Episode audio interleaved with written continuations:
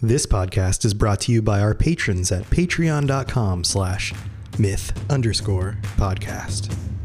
Robots Radio presents Myth. The podcast where we explore the very soul of the human story.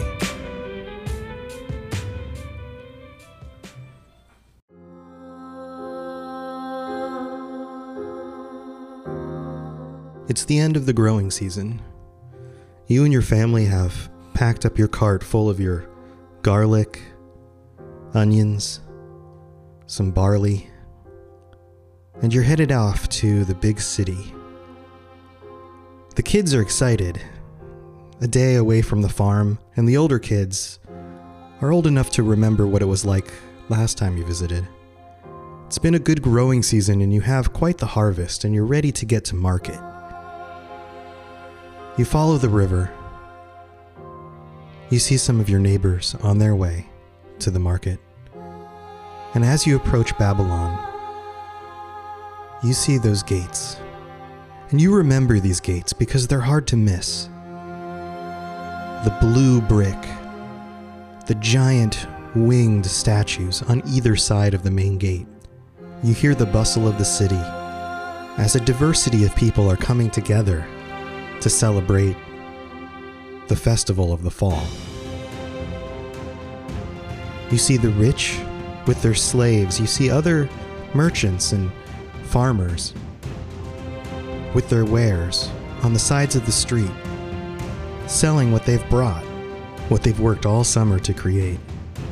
It's an exciting time. This is how you get by for the winter. The things that you will sell today will keep you going for another year. You're proud of your crop. You worked hard. Long days, long nights. But even more proud are you of your children and getting to bring them back to the center of your world, this city that you live on the outskirts of. You point out the statues as you cross by looming over the gates. And one of your kids feels a little bit nervous, as if the thing could come alive at any moment. Along the walls are decorated images of things from the past soldiers, gods, heroes. And you remember the stories. When you get to the town center, you can't help but notice the gigantic garden. Exotic trees and fruits from faraway lands grow inside this feat of engineering. You can hear the water trickling down through the structure. You can see the green of the plants standing above the blue bricks. All the colors along the walls decorating one of the most magnificent things you will see in your lifetime. Next to it is the palace of the king. And if the walls were impressive, the stone architecture of the palace, even more so. How somebody could have that much wealth. Your simple shack where you live is, is nothing in comparison to this gigantic structure. It represents the power and the majesty of the ruling class. And across from that, the temple.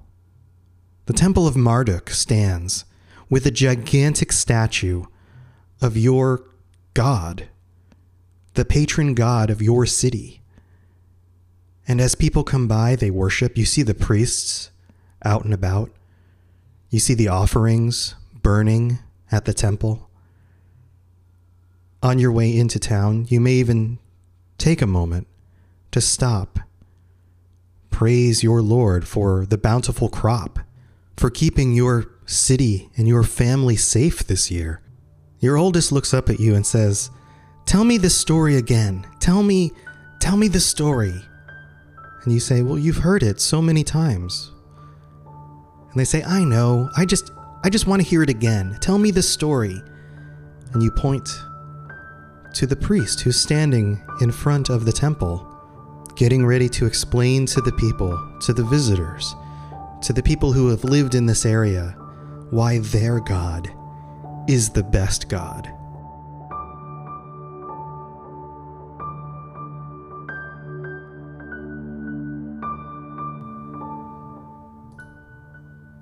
And the story goes like this In the beginning, neither heaven nor earth had names. Apsu, the god of fresh waters, and Tiamat, the goddess of the salt oceans, and Mummu, the god of the mist that rises from both of them, were still mingled as one. There were no mountains, there were no pastures, and not even a reed marsh could be found to break the surface of the waters. It was then that Apsu and Tiamat parented two gods, and then two more, who outgrew the first pair. These further parented gods until Ea, who was the god of rivers, and was Tiamat and Apsu's great grandson, was born. Ea was the cleverest of the gods, and with his magic, Ea became the most powerful of the gods ruling even his forebears.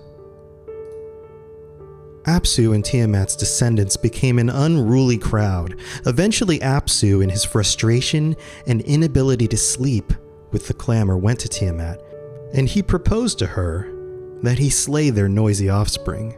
Tiamat was furious at his suggestion to kill their clan, but after leaving her, Apsu resolved to proceed with his murderous plan. When the young gods heard of his plot against them, they were silent and fearful. But soon, Ea was hatching a scheme. He cast a spell on Apsu, pulled Apsu's crown from his head, and slew him. Ea then built his palace on Apsu's waters, and it was there that, with the goddess Damkina, he fathered Marduk the four eared, four eyed giant who was god of the rains and storms. The other gods, however, went to Tiamat and complained of how Ea had slain her husband. Aroused, she collected an army of dragons and monsters, and at its head was placed the guard Kingu, whom she gave magical powers as well. Even Ea was at a loss how to combat such a host, until he finally called on his son Marduk. Marduk gladly agreed to take on his father's battle, on the condition that he, Marduk, would rule the gods after achieving this victory. The other gods agreed, and at a banquet, they gave him his royal robes and scepter. Marduk armed himself with a bow and arrows, a club, and lightning, and he went in search of Tiamat's monstrous army. Rolling his thunder and storms in front of him, he attacked, and Kingu's battle plan soon disintegrated. Tiamat was left alone to fight Marduk, and she howled as they closed for battle. They struggled as Marduk caught her in his nets. When she opened her mouth to devour him, he filled it with the evil wind that served him. She could not close her mouth, and his gale blasted in it, and he shot an arrow down her throat. It split her heart, and she was slain. After subduing the rest of her host, he took his club and split Tiamat's water laden body in half, like a clamshell. Half he put in the sky and made the heavens. And he posted guards there to make sure that Tiamat's salt waters could not escape. Across the heavens, he made stations in the stars for the gods, and he made the moon and set it forth on its schedule across the heavens. From the other half of Tiamat's body, he made the land, which he placed over Apsu's fresh waters, which now arise in wells and springs. From her eyes, he made flow the Tigris and Euphrates Across this land, he made the grains and herbs, the pastures and fields, the rain and the seeds, the cows and the ewes, and the forests and the orchards. Marduk set the vanquished gods who had supported Tiamat to a variety of tasks, including work in the fields and canals. Soon they complained of their work, however, and they rebelled by burning their spades and baskets. Marduk saw a solution to their labors, though, and proposed it to Ea. He had Kingu, Tiamat's general, brought forward from the ranks of the defeated gods, and Kingu was slain. With Kingu's blood, with clay from the earth, and with spittle from the other gods, Ea and the birth goddess Nintu created humans. On them, Ea imposed the labor previously assigned to the gods. Thus, the humans were set to maintain the canals and boundary ditches, to hoe and to carry, to irrigate the land, and to raise crops, to raise animals and fill the granaries, and to worship the gods at their regular festivals.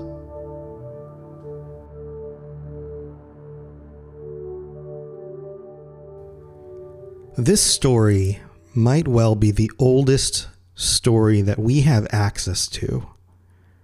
It was written on tablets that were discovered only about 130, 150 years ago.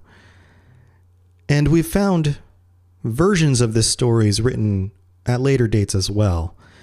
The date that we can most likely attribute the Enuma Elish to is from about 2,000 years BC, 4,000 years ago. Think of that. This story is at least as distant from the time of Christ as we are. By the time of Jesus walked the earth, this story was already ancient. And it, it's like any other creation myth from the ancient world most likely it was carried forward generation to generation through oral storytelling. Priests at the temple, parents to their children, at night when they were at the fire cooking dinner and needed something to talk about. And I'm sure children would ask questions. Why is Marduk the most powerful of the gods? What was the world like before there was a world? Where did the chaos come from? What, what, what were the waters? Was there something before that? You have to remember that human beings, for thousands and thousands of years, are biologically the same. There are small variations. We have cultural changes through time, things like hair color, skin color. But the fundamental DNA of humans from 4,000 years ago and older and humans today is compatible. If we were to run into people from that time, they might be shorter than us, they might look a little different, but mentally they were still human. They had the same questions, the same hopes, the same dreams. There's something fundamental about humanity that these myths, that these stories point to. And I noted this in the introductory episode. Oftentimes, creation stories and myths in general say more about the person telling the story, the culture the story came from, than the actual nature of the world. In this story, we have Marduk, the god of Babylon their patron god, the one they raise up on high and tell stories about. And why did they do that? We need to look at these stories from the perspective of humans out rather than from the creation back to us. Why do they worship Marduk? Because sometime in the history of this storytelling, the city needed an identity. The people needed something to cling to. They needed a story to make them feel like they had purpose, to give them a place in the world, to make them feel different and more validated in existing, in being, in the things that they have than their neighbors. And if a neighbor was to have picked a different God and they were at war with that neighbor, let's say they picked Kingu, then it would only make sense to craft stories about Marduk and Marduk's destruction of Kingu. What that shows is that this community is the best. We are the best people. Of all the peoples of the earth, we are the best. Our God is the best. We have claim to the best. We get the most blessings. We have the best harvests. We have the most powerful society. We have the best city. All of those things. And you have to remember that the world of these people thousands and thousands of years ago was not that big. A farmer would have traveled between their farmland and their major city or two in their lifetime. Most never made it outside of their local area. Traders would travel between cities, but the majority of the population stayed put. The world was very small and yet very large. The idea that there was more out there beyond the confines of their city and that it could be anything was fact. It was understood.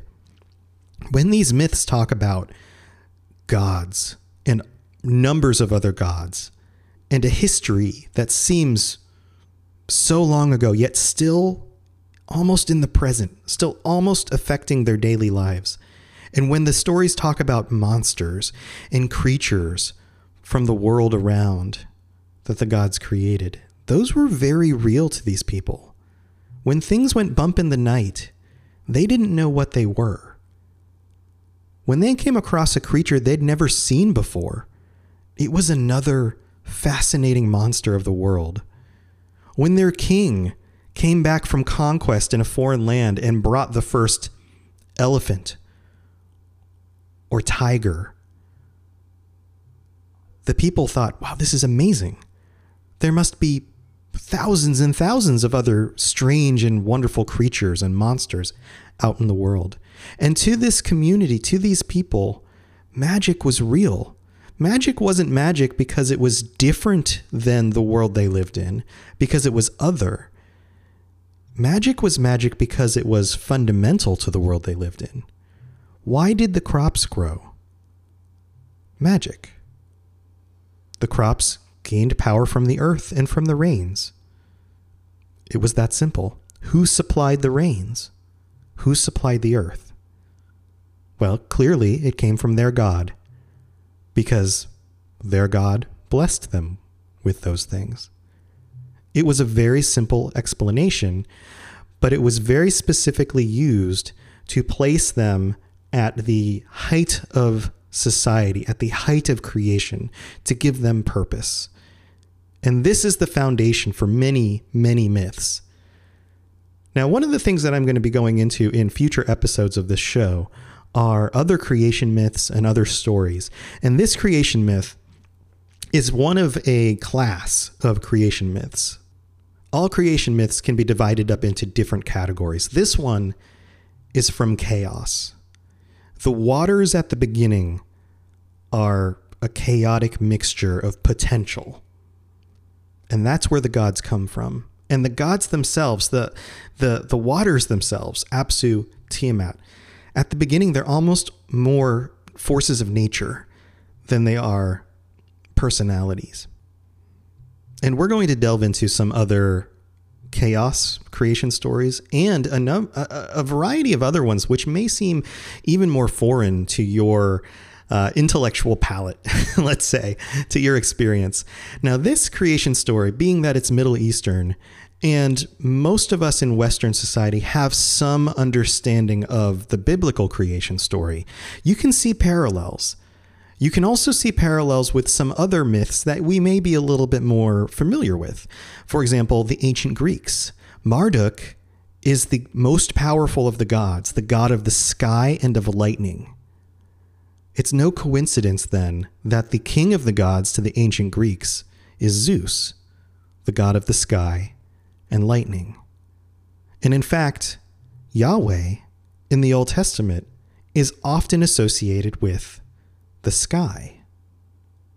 These are common themes that show up in these cultures as people mixed and as cultures moved through time. The other thing we need to realize about this, and this is going to be a common theme that's going to come up in a lot of these shows, is that the amount of time that goes by, even though most people never left their local areas, the amount of time that goes by over thousands and thousands of years is very, very long. Think about it in modern terms.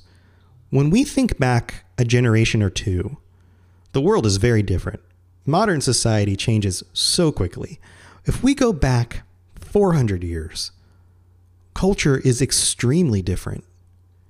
A thousand years, and we are in the dark ages in Western society. The world isn't that different from fundamentally the way the world worked in ancient times.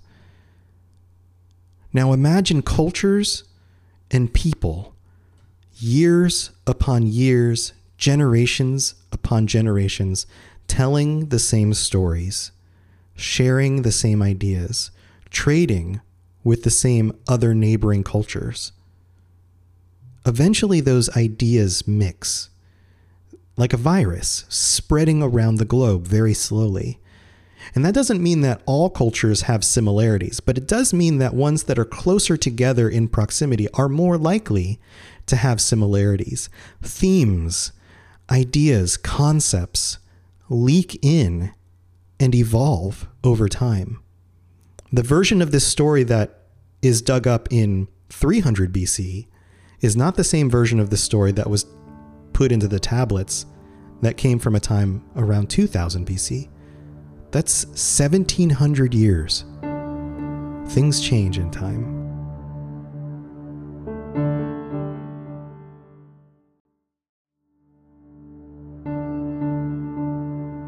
Thank you for listening to Myth. I am your host, Tom and I'm happy that you're here. This is a new endeavor for me. I have a few other podcasts that I do on the Robots Radio Network, and most of them are featured on the lore of video game worlds like Fallout and Elder Scrolls. I've got the Fallout Lorecast and the Elder Scrolls Lorecast, and I also have some other shows about some of my thoughts. Uh, Robots Thoughts is what that's called. I often go by Robots Online and uh, Sleepy Time Stories, which I tell stories from video games in a very slow, dulcet tone to help people get to sleep. And those are those two are kind of side, my side projects. But my main shows are the Fallout Lorecast and the Elder Scrolls Lorecast. So if you're into those worlds at all, please go check those out. Um, but I thank you so much for joining me on this on this journey. I wanted to dig into the human history, the soul of our culture and of our peoples. And there's so many good stories to get into that I hope you hang out with me in the future for more interesting stories. If you are interested in helping me to grow this show, then the absolute best thing you could possibly do is to tell your friends. If you have friends who are interested in this kind of content, please let them know. Say, hey, there's this new podcast. It's called Myth. You can get it anywhere. It's on iTunes, it's on Spotify, it's anywhere else. I think you'll love it. And Tom, the host, is an amazing host, and he's super handsome and really, really smart. Uh, you don't have to include the last part, but just tell them about the show. Tell them the show is is lots of fun and really cool, and that they will enjoy it. Also, please, please, please leave a rating or review on iTunes.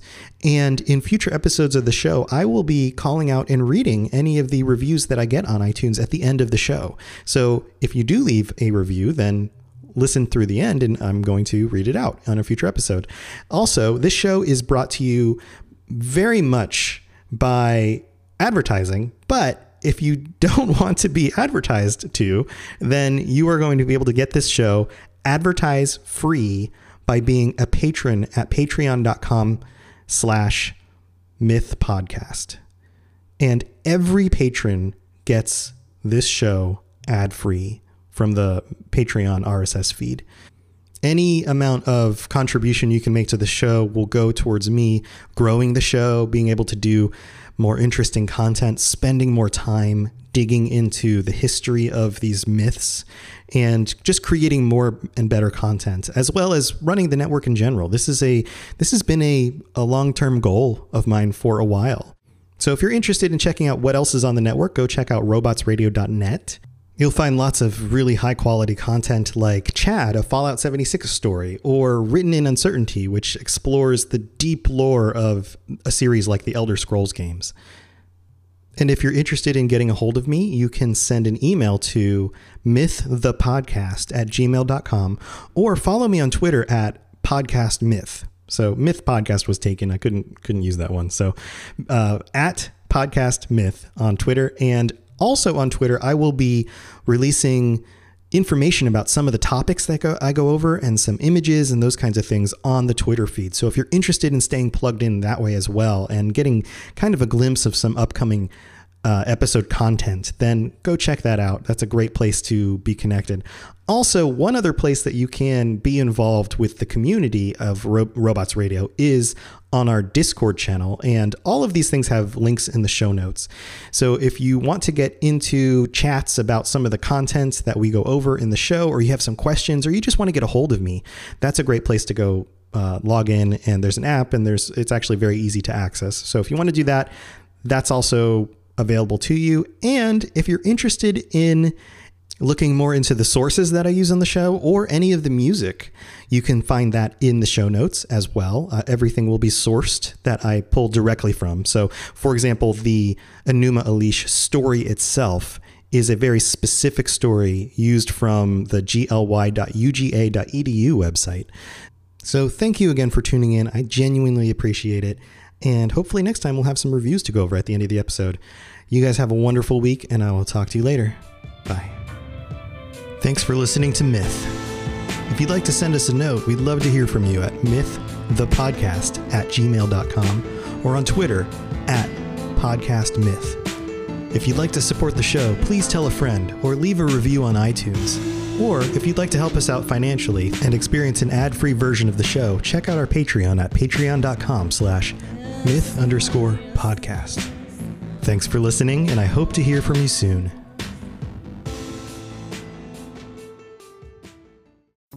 Hi, I'm Sebastian Azar, and I'm inviting you to the Hidden Pixels podcast, a show exploring those gaming stories you might have missed on your first playthrough. Whether it's a side character's dark past or a small event that changed the entire fictional universe, we want to explore with gamers and story lovers alike. So join us every two weeks for the Hidden Pixels podcast. And if you like what you heard, subscribe and leave us a review. We appreciate all of your feedback and we can't wait to share these stories with you. Thanks.